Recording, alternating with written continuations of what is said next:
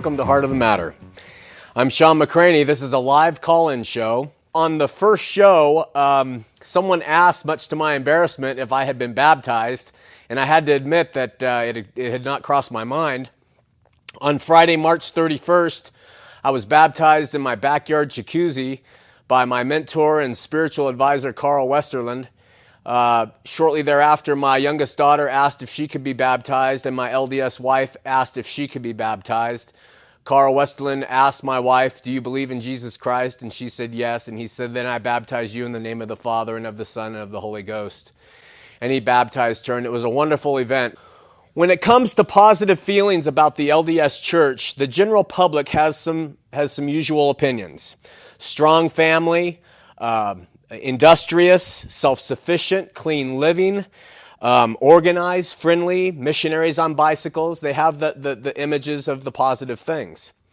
And when it comes to the negative things about the LDS church, people have the general, generally the same um, opinions and ideas. There's the blacks in the priesthood and polygamy. There's um, blood atonement and authoritarian ideas that, that it's uh, male dominated.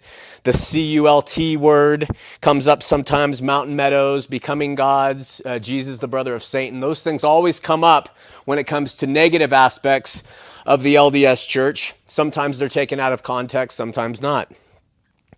I'm going to say something right now that is going to be or seem inflammatory to some people.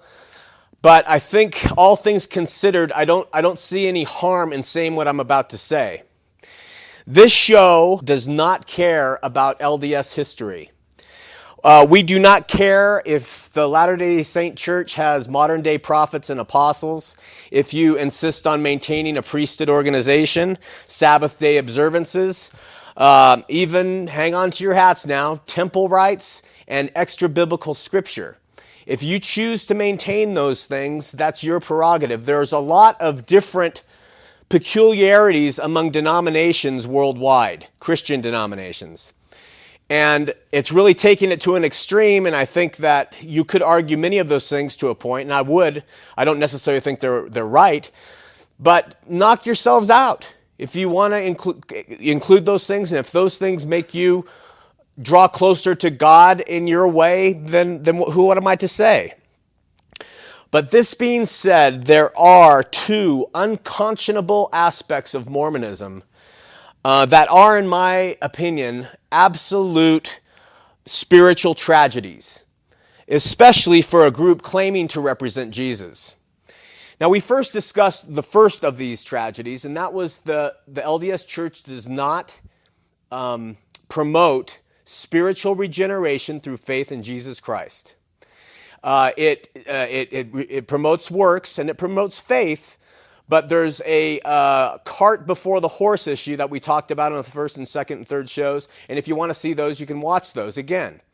So that's my first criticism is that Jesus is not invited to spiritually regenerate Mormons the way the Bible tells them to be.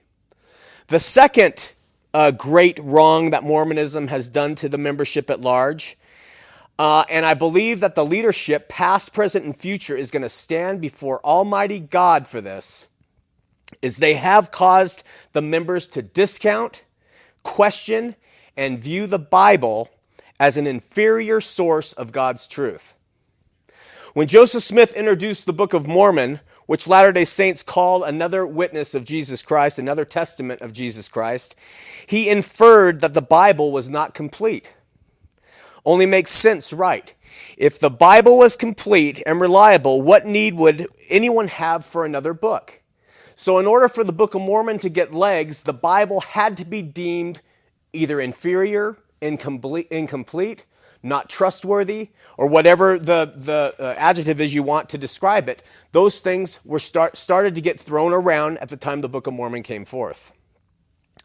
The Bible was officially legitim- legitimatized by the LDS Church, both in uh, the text of the Book of Mormon and in Joseph Smith's article of faith, which he wrote that says, We believe that the Bible to be the Word of God as far as it's translated correctly, and then we also believe the Book of Mormon to be the Word of God. uh, stoking the fires of doubt, other LDS leaders have over the years contributed to the most active Latter day Saints' regard for the Bible as iffy. I want to read to you. I usually don't go to historical documents on this show or the website, but I want to read to you some quotes that have helped establish this some, somewhat of a mockery for the Bible in the LDS church. This is from Orson Pratt talking about the Bible. Add all this imperfect information to the uncertainty of the translation, and who in his right mind could, for one moment, suppose the Bible in its present form to be a perfect guide? Who knows that even one verse of the whole Bible has escaped pollution? So as to convey the same sense that it did in the original. Orson Pratt questioned that even if one verse wasn't polluted. Um, Bruce McConkie, 1982. The Bible bears true witness of God and His gospel as far as it is translated correctly. Many plain and precious things have been deleted, however, and the Book of Mormon is the means provided by divine wisdom to pour forth the gospel word as it is given in perfection to the ancients. It has become, it has come to preserve and sustain the Bible, not distort or dilute its message. Satan guides his servants in taking many plain and precious things and many of the covenants of the Lord from the Bible, so that men would stumble and fall and lose their souls. The first presidency of the LDS Church in 1992 said the most reliable way to measure the accuracy of any biblical passage is not by comparing different texts, but by comparison with the Book of Mormon and modern day revelations. No matter what a Latter day Saint says, relative to the Bible, no, how, no matter how much they claim that they love it, that they accept it, that they respect it, that it's part of their canon, um, they hold three other books composed at the hand of one man above the holy canon of the Bible. Now, what does God say about His Word? Listen to this, what he says about his word, and this is from the biblical text. It will endure. Matthew 24 35. The heaven and earth shall pass away, but my words shall not pass away. Isaiah 34 16. Seek ye out of the book of the Lord. What's the book of the Lord? And read. No one of these shall fail.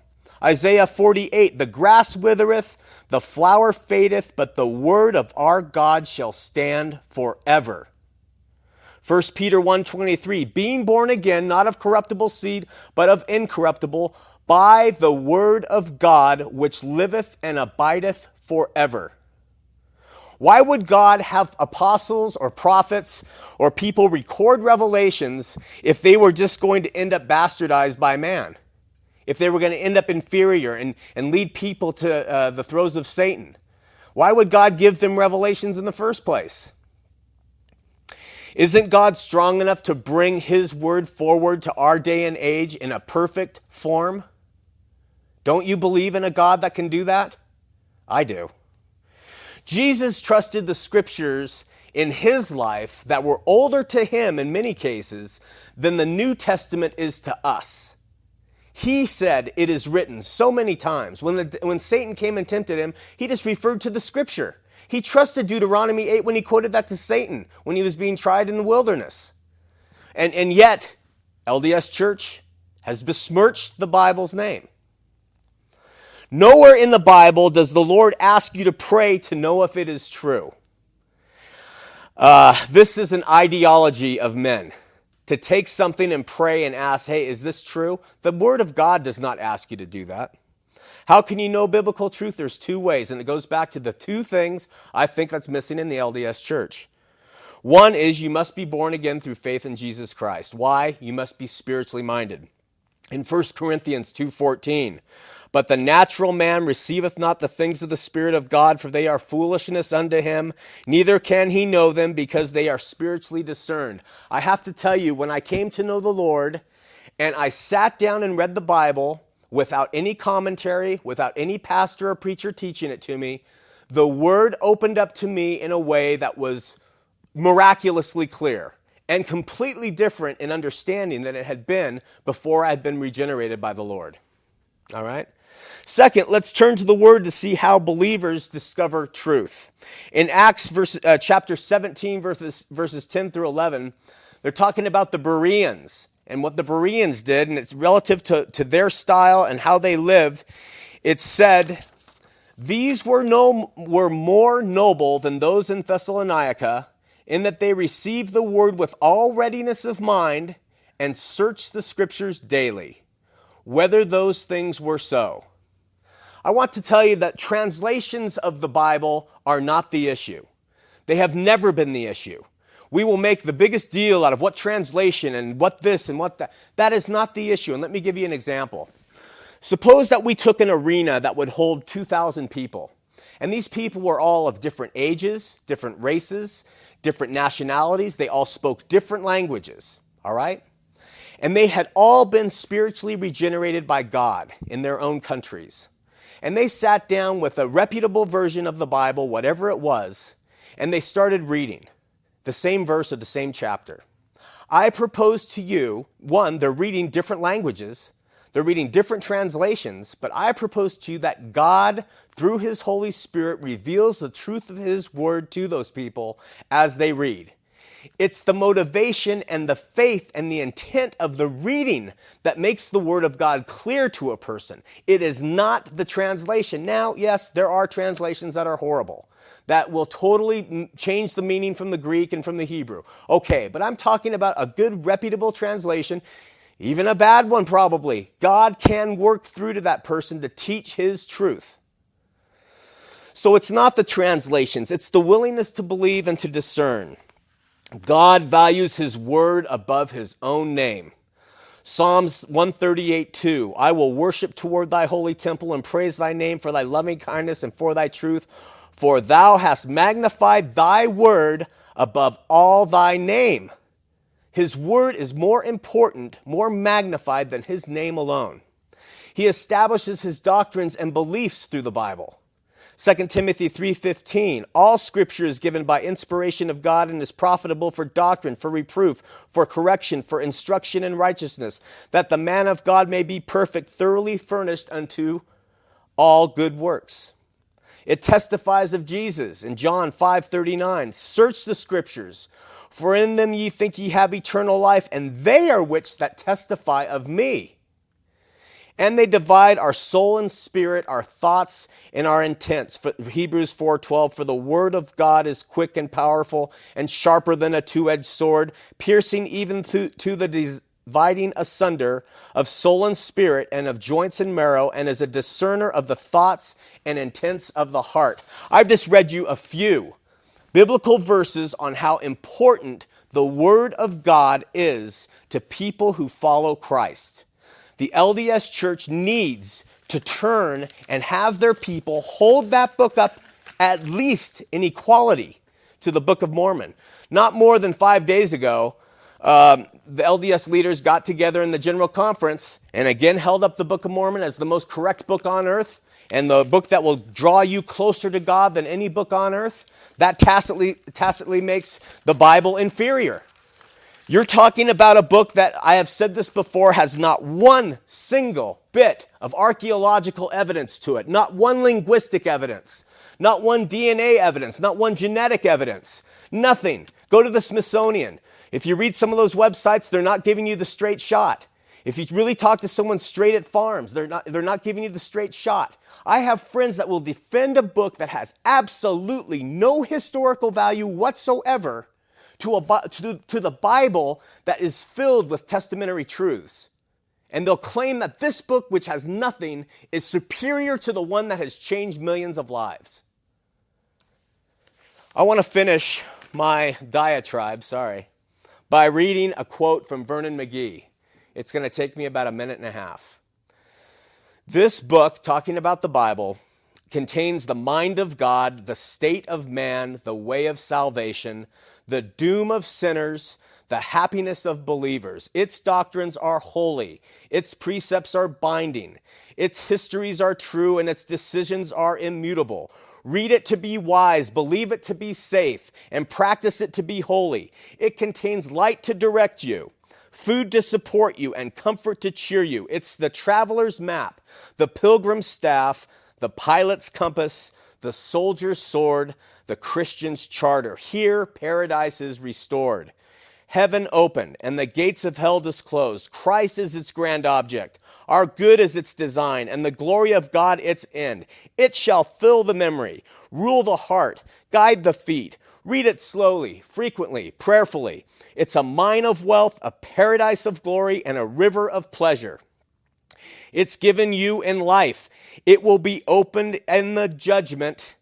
It will be remembered forever.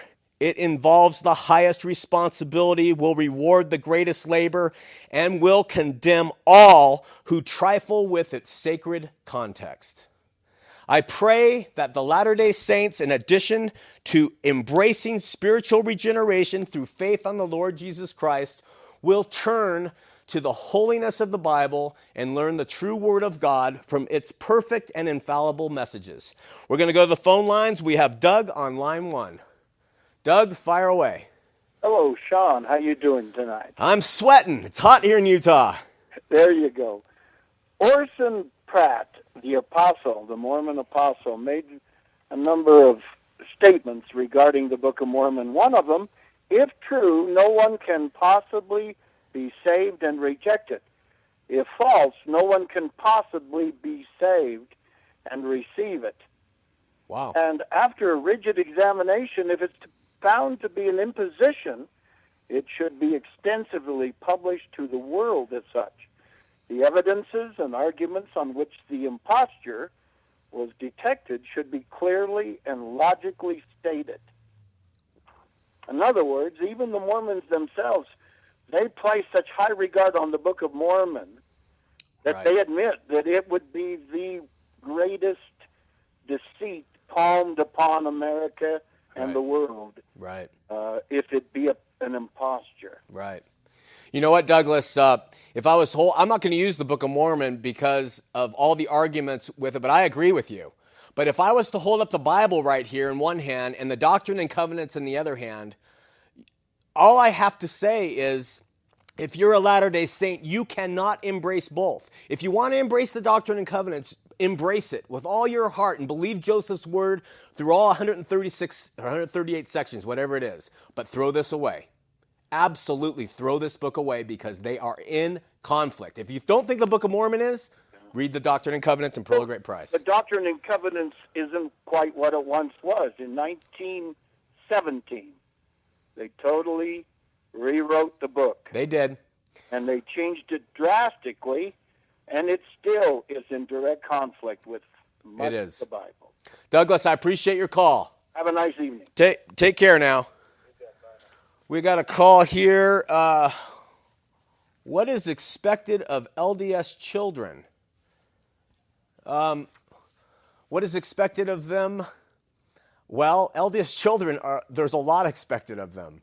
They're expected to uh, really live righteously, but to learn by their parents. They are given a, a, a kind of a free ride until they're eight years old. And then at eight years of age or around that time, depending on the child, they're accountable for the sins that they commit. Um, you're expected to attend your meetings. You're expected to do the things that your teachers tell you to, and you're expected to uh, do the other things that are good, pray and and uh, and read scriptures. And so LDS children, I, I don't know if I understand the uh, the the question completely, but I can tell you the difference between the LDS children and Christian children for the most part. In my experience, I just went through a whole course on, on teaching children. And uh, my experience is that uh, when you teach children, you have to help them understand their need for the Lord. And every message in the Christian church is about the Lord. And they spend an awful lot of time and money and effort to teach the stories of the Bible through and through with felt markers and movies and things. Everything is about the Bible and everything is about their relationship to the Lord. Uh, LDS children have a lot more heaped on them because they're also asked to memorize the prophets of the LDS church and histories about them and church history and, and uh, things like that. So you have things added on to you, but those are the differences between the LDS church and, uh, and the Christian church when it comes to children. I have Sean on line three. Sean, you're on live. Hello. Hi. I just have a question for you. You Yeah. say that we do that Mormons don't believe in the Bible.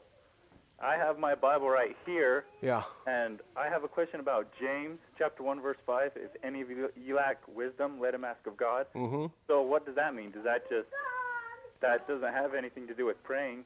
And we pray to our heavenly Father and the Lord Jesus Christ. So how can you say we as Mormons do not believe that? No, I don't say you don't believe uh, portions of the we Bible. don't believe that the Bible, the Bible, because that is in Joseph Smith's Doctrine and Covenants. He says, go to James, Yeah. what it says. Yeah. He, James 1 5, that's what led him to go to the garden, the, gro- the grove and pray. Yeah.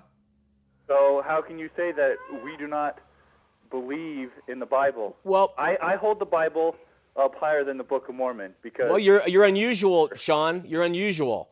Uh, you've just heard your own prophets in your general conference say that the Book of Mormon will get you closer to God than any book on earth. So if you're LDS and you hold the Bible higher than the Book of Mormon, you're an aberration. Well, I I believe that too because I mean I've I've ridden the I've sorry I'm just a little That's all right. and my little girls are running around too. I have girls too. They make anybody stutter. so I mean I've read the Book of Mormon. Yeah. I believe everything that it says.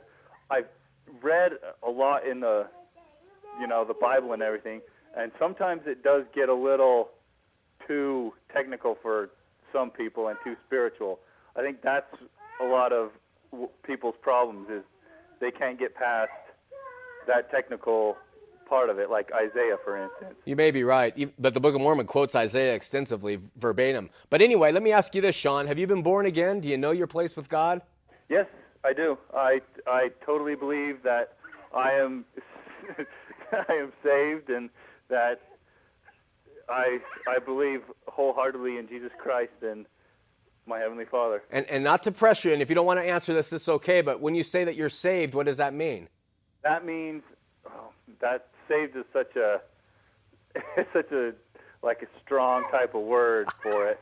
But I mean, I believe by you know by my works that I will be able to live and see Jesus Christ and my heavenly Father Okay. after. I, I would question I would question some things with you. We don't have time, but but uh, I would challenge you to read just the first chapter, first two chapters of Ephesians. You say you believe the Bible, Of what? Ephesians. Ephesians? Call me back next week. Okay. All right, Sean. Take care. Uh-huh, bye. Bye bye. Jamie, you're on line two. Jamie. Hi, Shawn. I'm just going to ask you a quick question and, and then hang up Okay.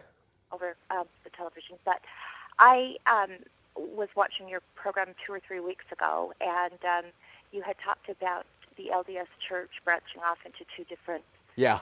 um, sectors, and I just wondered if you could kind of clarify that for me. I am beginning to study the Bible and just have major amounts of confusion, and hoped you could clear that up for me. Okay, before you hang up, let me just tell you, uh, though, that was a hypothetical situation. You, you knew that, though, right? Oh, I did not. Yeah, I was I was proposing how wonderful it would be to make a step where the LDS Church can keep their their celestial structure going of the people who believe they're going to the celestial kingdom and live perfect lives, and then they could have another one where where people are uh, failing and know that they're uh, they're suffering and, and just confused and everything else, and they're Bible believing. Uh, and, and I was just kind of proposing a hypothetical, Jamie. That's all. Oh, okay. Well, I'm really glad to know that, and I must have tuned in right after Yeah. That became clear because it's it's kind of bothered me for the last couple of weeks. Jamie, can I tell you this? Sure.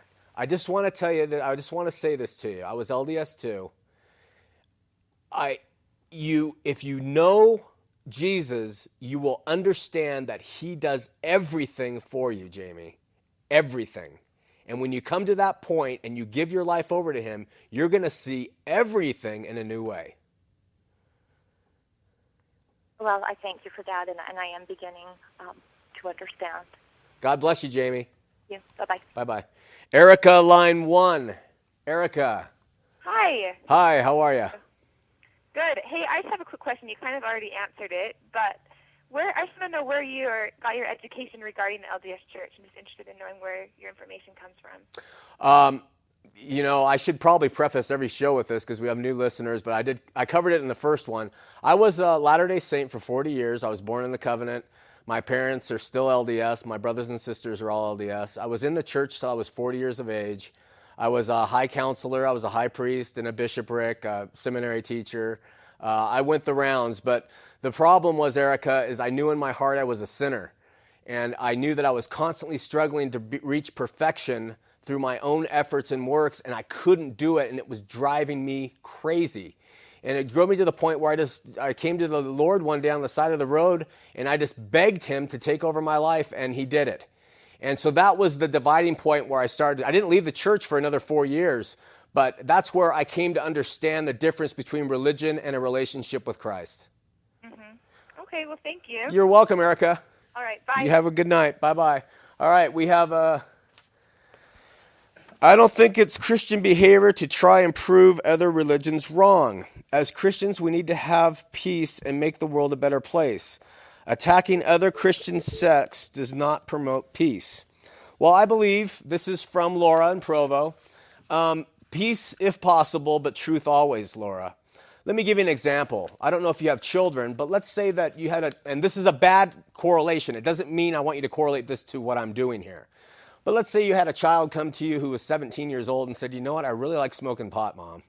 I, I mean, I, I know it's it's illegal, but you know I think I have some medical reasons for it, and uh, and I just really like it, and it doesn't hurt anybody else, and it's just my belief, and it makes me a better person, it makes me happy, and all the other things that people say about it.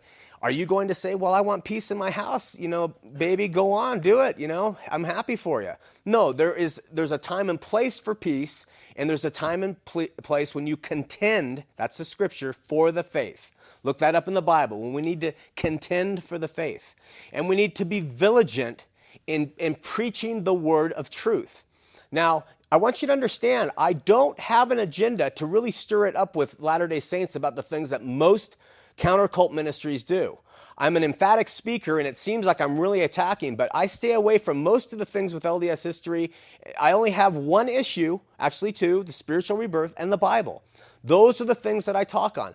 And I have to, in good conscience and knowing the Word of God, stand on what is right and what is not.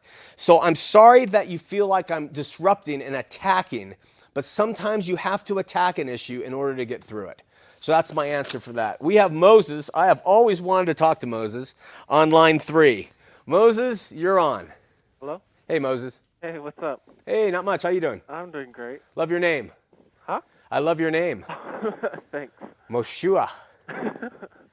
um, my question was, I'm Methodist, and I just barely got back from a camp, and they taught us a lot down there, and we're trying to get our worship in my church to be more contemporary.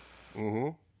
And um, we just don't know how to do that because our church is very traditionalized, and, and we're kind of scared of like the older folks. Because like I'm only 17, and oh, we're yeah, we're trying to bring it around.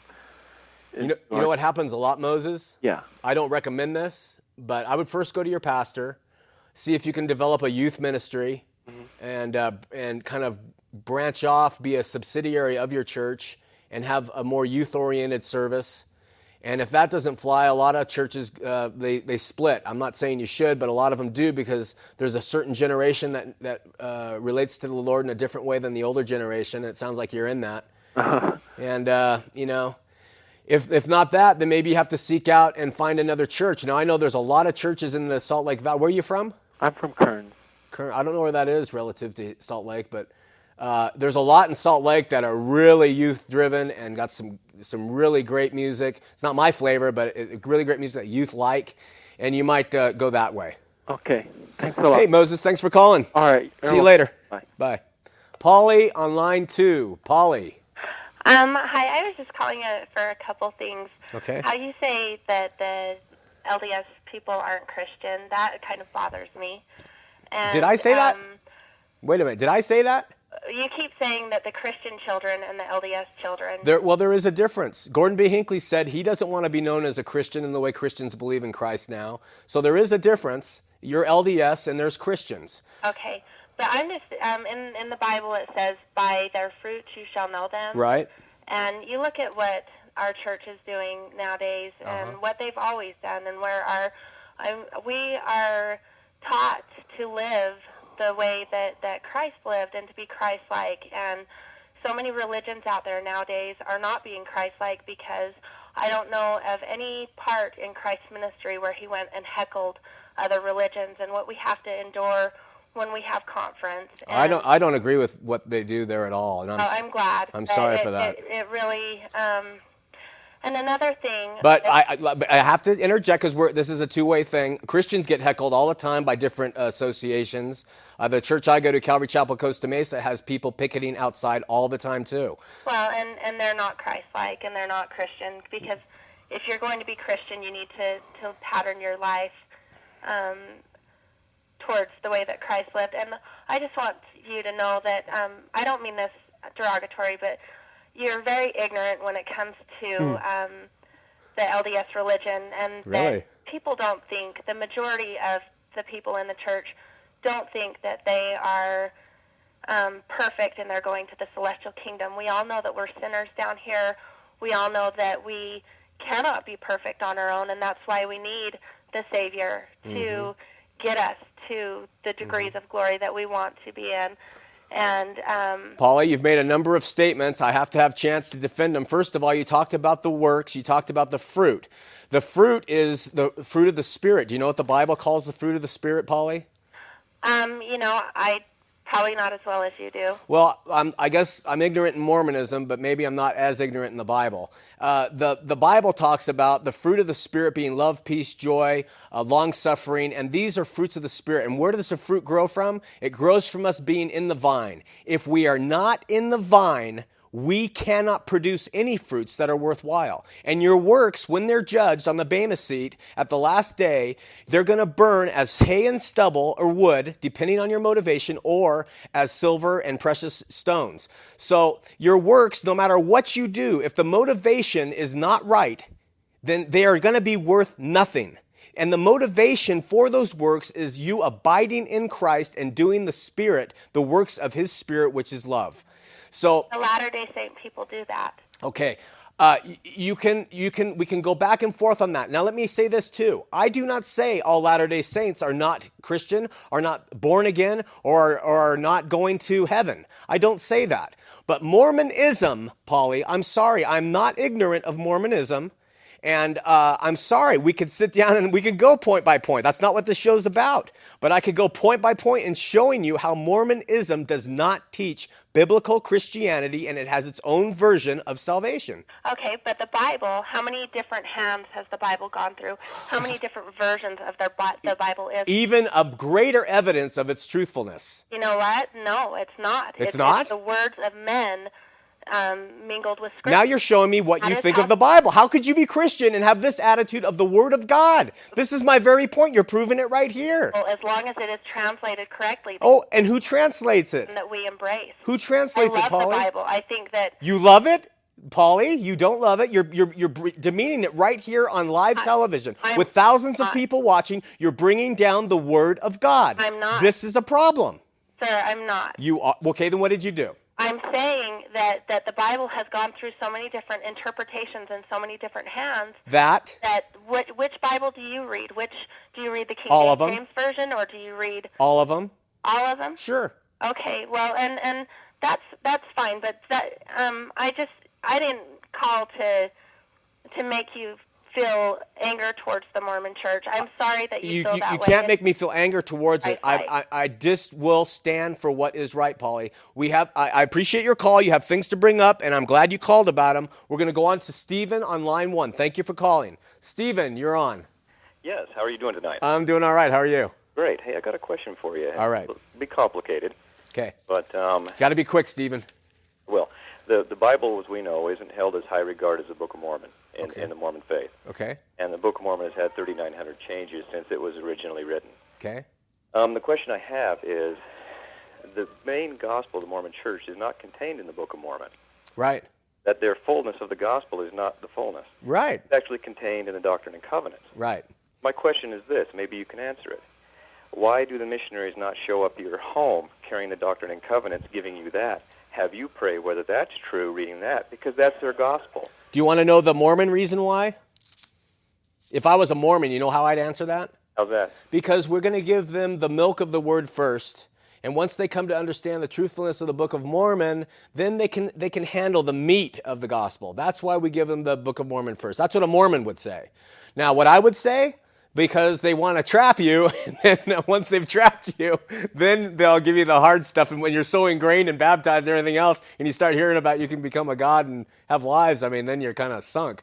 But uh, that's my. I'm sorry if I offended you. It's kind of funny, you know. And you guys laugh within yourselves about this stuff too, so I can do it. Okay, well, that, does, that doesn't offend me at all. I mean, we have to look at things and evaluate the truth. The Bible tells you to do that. Yeah. And I would, I would hope that people would look at that and say, why aren't they going into people's homes and praying about that, that doctrine and covenants? That's a great question for people to ask the missionaries when the missionaries come to their home. And it's a great point because the doc, that's why I use the doctrine and covenants here and held up. They, you can't hold it with the Bible and consider them uh, the, uh, singing from the same hymnal. I agree. Well, yeah, great point. All right, Stephen, thank you for calling. We have Noah on line three. I only know one person named Noah. Noah, you're on. Hello, Uncle. it's my uncle. It's my nephew Noah. What's happening, Noah? I just call in and I just want to offer you my congratulations on your newly acquired baptism. Hey, thanks, brother.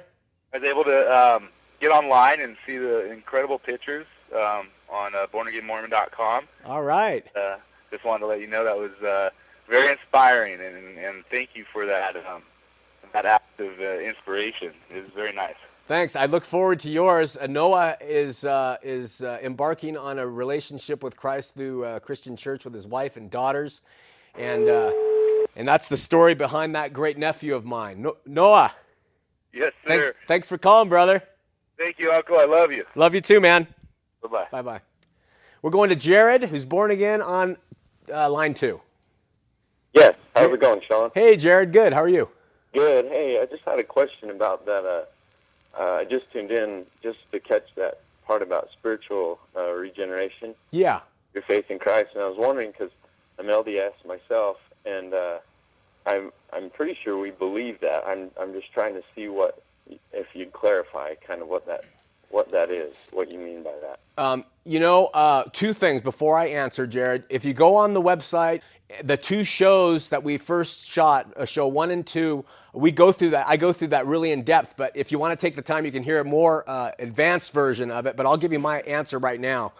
The difference between the LDS version of spiritual uh, regeneration, being born again, and the Christian version is um, the best way for me to describe it is a uh, horse before the cart.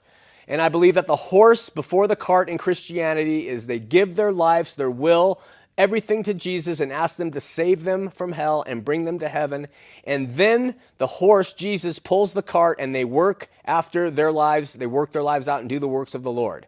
In the LDS faith, it's you you repent and you work and you prepare yourself and then you are worthy of receiving the Lord in your life to guide you to salvation. And to me, it's a cart before the horse. You have the works and the efforts to, to, to make yourself worthy of receiving salvation, and you'll go your whole life and never know that Jesus paid the price on the cross and saved you from your sins. That's the fundamental uh, thumbnail essence of, of what I'm saying. See, I, I know I, I know that's a common um, a common thought about the the church. I know a lot of people um, say that, but as I've studied and things, really, uh, I, I understand because we do talk a lot about you know it's important to keep the commandments and those things. It is important. Um, for me, I mean, I I was I mean I thought that that was repentance. You know that you're you're praying to the Lord and asking Him, you know, with faith to to take over your life and to rescue me because I'm a sinner. Obviously, you know, there's nothing I can do. Um, well, that's great, Jared. I praise God for that. Let me ask you: Do you know if you died today that you're going to live with God right now? I believe so. Well, that, that's phenomenal. I, I, I can't dispute that. I congratulate. I praise God for your for your walk. If if this is uh, now what the Christians will email me, I'll get at least five emails on this this week. Well, you should have asked him: Is are you born again through the real Jesus? But I, I believe you've heard all that that stuff. I believe that uh, you have faith in Jesus, and you're going to come to know the real Jesus as you continue to go along.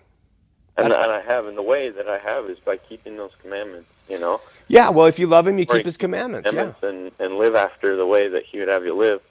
the the more you and I and that's why the church I believe is so stressful on keeping the commandments. You know, is because like you said um, in John seventeen three it says this life eternal that they might know thee the only true God and Jesus Christ and that sent and Sure. John later on and First John says that how do we know that we know him if we keep his commandments? Right. Yeah, and, and, and so knowing that you know him, you will keep his commandments. And so that's a great test for anyone who says they've been born again. But I propose to you that you can keep commandments without knowing him. That's true. Yeah, and you can you can I mean look at the Jews before who rejected Jesus' message.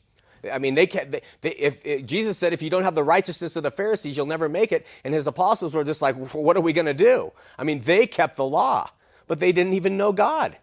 So that, this is the, the equivocation. But watch those first two shows, and if it isn't clear, then call back. Okay. All right, man. I got Maggie on line one. Maggie, you're on Heart of the Matter. Hi. Hi. I have a question. All right. Um, about seven years ago, I signed permission for my son to uh, be sealed to his father in the temple Uh-huh. when he married his second wife in the temple. Okay. And shortly after that, I received my church record. I'm a baptized Mormon, but not a practicing one. Uh-huh. And it says on my church record that I have no children. Wow. And when I called to find out about that, I called the church headquarters. Uh-huh. And what they told me was that in the hereafter, my son would be able to come down to see me and know that I was his earthly mother. Oh, wow. But since I didn't go to the temple, I wasn't a good enough mother to for them to recognize me as his mother. Great stuff. Maggie, Yes. let me say this God is going to decide everything in the hereafter. That's how I feel too. And this church is not deciding if you've had children or not and if they can come visit you down or not. And this multi, this, oh, I'm st- I'm sorry, I'm starting to get. No, I'm angry too, and this has been seven years. So Yeah. and I can't get it fixed. Maggie, let me ask you: Do you know the Lord? Have you? You're not going to Mormonism. Uh, you're not going to the LDS Church. Are, do you? Do you go to church at all? I don't. Maggie, Maggie, come to know the Lord. I'm, I, I just, I can't tell you. It, it's not a down. It, he'll accept you as you are. He'll take you as you are. That's why he came. I believe that. Well, go and just learn more about him. It's no big deal, and, and it will become part of your life that you won't believe. Just give him a. Ch- I think religion has harmed so many people in this state because it's made them so. You got to be kidding, you know. But there's there's so many good Christian churches. Just step into one and give it a chance, Maggie. Please. I will. All right, Maggie. Praise God. Thank you. You have a great day. You too. Bye bye. Bye. We're going to Steve on line three. Steve.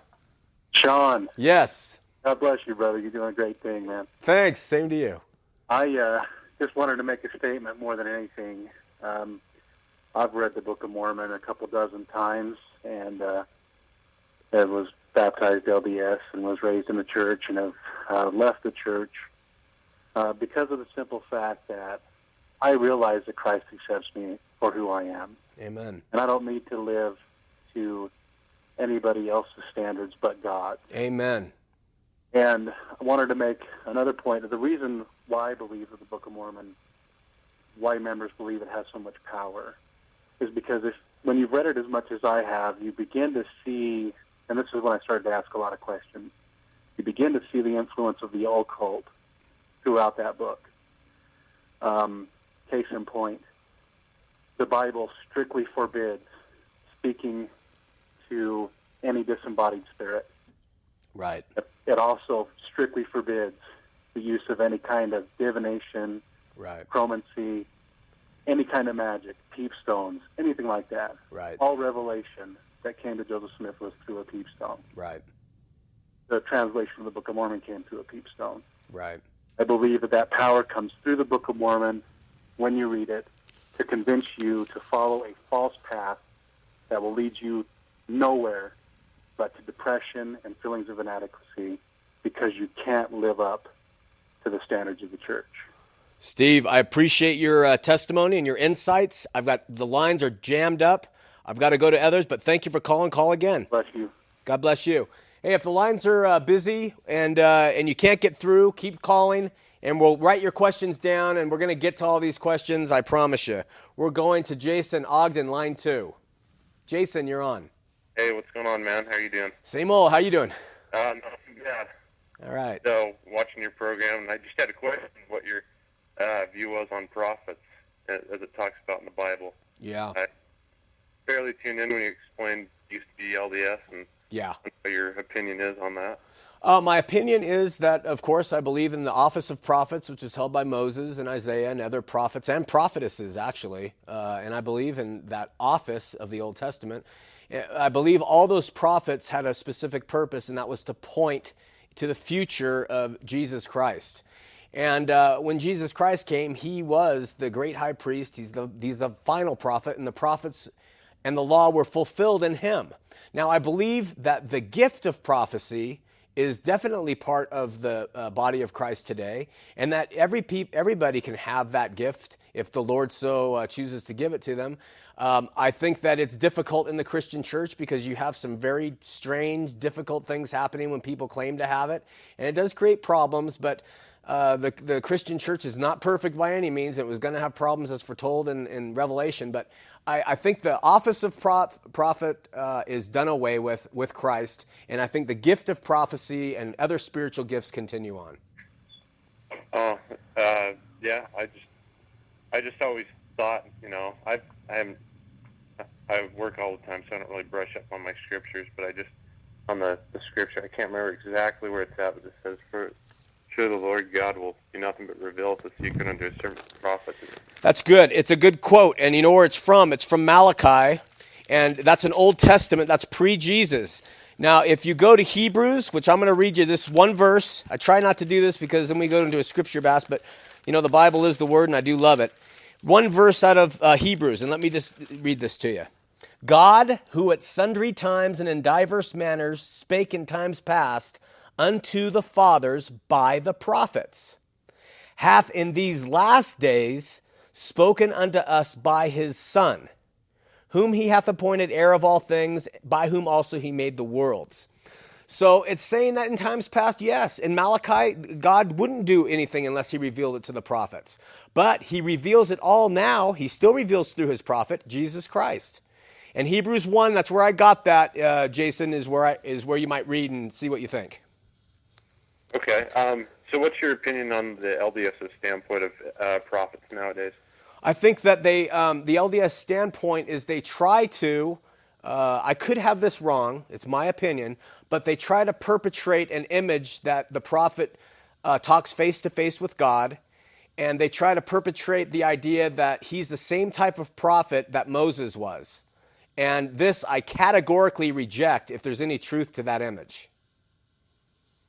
Okay. I just, I always, my my belief was always that you know, I don't think you know they're just regular people like me, you and me, as you can see. You know, President Gordon B. Hinckley Yeah. uh, went through all that uh, all that medical stuff. I don't know if you listened on the news, but he was pretty Yeah. close to uh, deathbed there for a while. Yeah, know, prophets have suffered since the beginning of time, all of them. They suffer greatly. Uh, listen, I, I got a bunch of other lines, Jason. Keep calling, keep watching, and, and I hope you find some uh, information on that. All right. Thanks, man. All right. Bye bye. Bye bye. Indy, Indy, you're on line one. Hi, Shawn. Hi, how are you? I'm good. I was just wondering. I caught you were talking about the Bible. I understand that the LDS Church has their own uh, translation of the Bible, Yeah.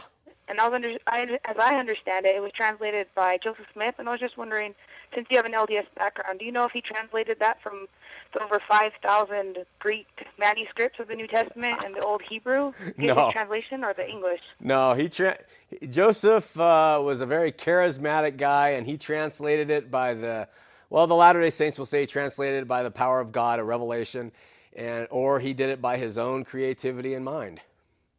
And he essentially rewrote certain aspects of the uh, New and Old Testament and interjected things that would make the LDS gospel more uh, palatable. Right. Well, Yeah. thanks, Shawn. I was just I had one more question. Um, the King James version, does an LDS person hold that to be true as far as it's translated correctly? Could they use strictly the King James version? Yeah, they, the LDS Church authorizes. They use the uh, King James version, and and they hold the book to be uh, good so far as it's translated correctly. There's a lot of things they don't agree with, as those quotes I read at the begin with, but they use the Bible. I, I'm not saying they don't use it. and they include it in their scriptures, but they just uh, don't give it the same uh, allegiance and honor that they give the Book of Mormon, Doctrine and Covenants, or Pearl of Great Price. They wouldn't use any other version of the Bible. No, the, uh, from the top down so far, they have not embraced any other version. Okay, Shawn. All right, you take care, Andy. Oh, God bless. God bless you. Okay, Sue from West Valley. When she was a Mormon, she tried to bear fruit to get into the vine. Now that she is saved, she bears fruit because she is in the vine. A great message from Sue, a former Mormon. Uh, a question here, as from, uh, I can't read who it's from, John. As a born again ex Mormon, how do you feel about taking your name off the records? Is it something I should pursue? Uh, if you believe the Lord is leading you to take your names off the records of the church, go for it. Do it. And, uh, and if not, uh, continue to pursue the Lord with prayer and study of scripture until He tells you which way to go. Sorry if that's a lousy answer. It's the best I can think of right now. Uh, we're going to go to Matt on line three. Matt, you're up. How's it going? Hey, man, doing well. You? I'm doing great.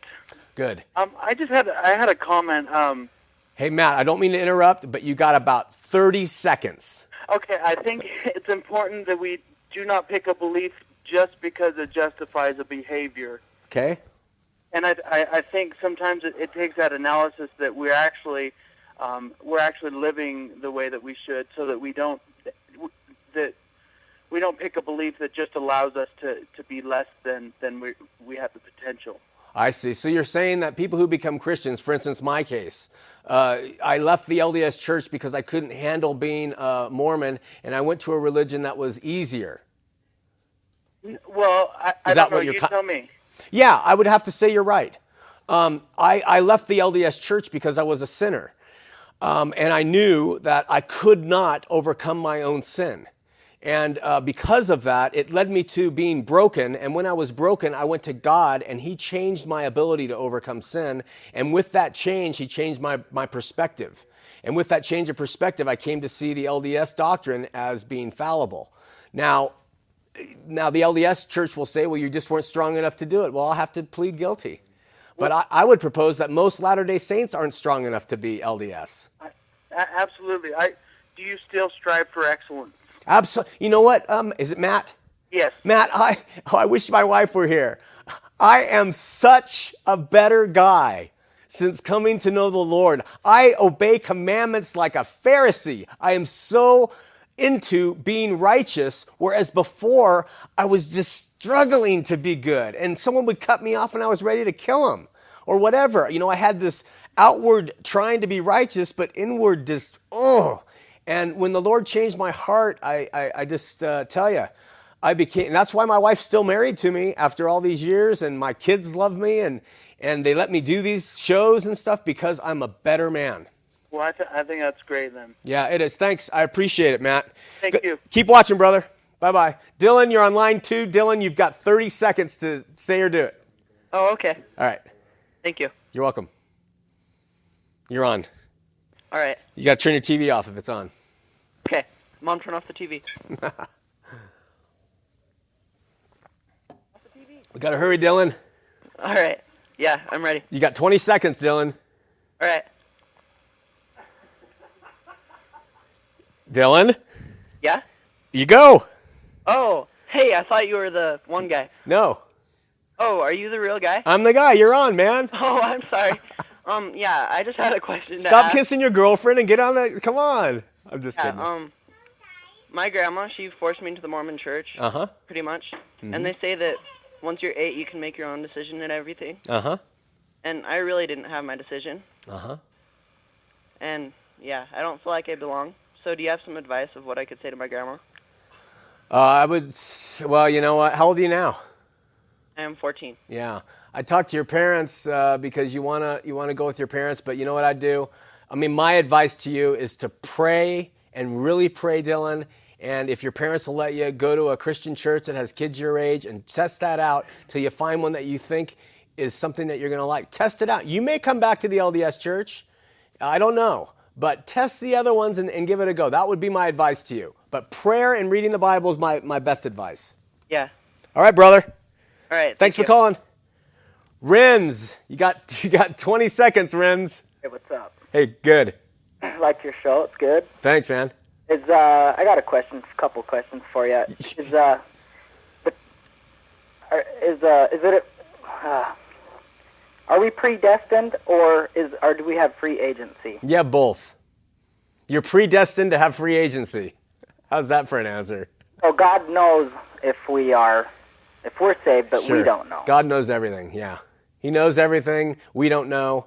And I think that there's an element of predestination in life and there's an element of free will, and they work together. And God is uh, sovereign, and, and we are striving to know Him, and that whole thing works out. That's a great topic someday, but I can't do it now. I got to let you go, Ren. Take care. Listen, we're at the end of the show. There's only a few seconds left. I want to thank you for your calls. I hope that if I was too uh, abrasive um, or in your face, I apologize. That's not my intention. I respect uh, people of all faiths and strive to teach them about Jesus Christ. I pray that you will come to know Him, pray Him, worship to Him, and read the Bible. See you next week.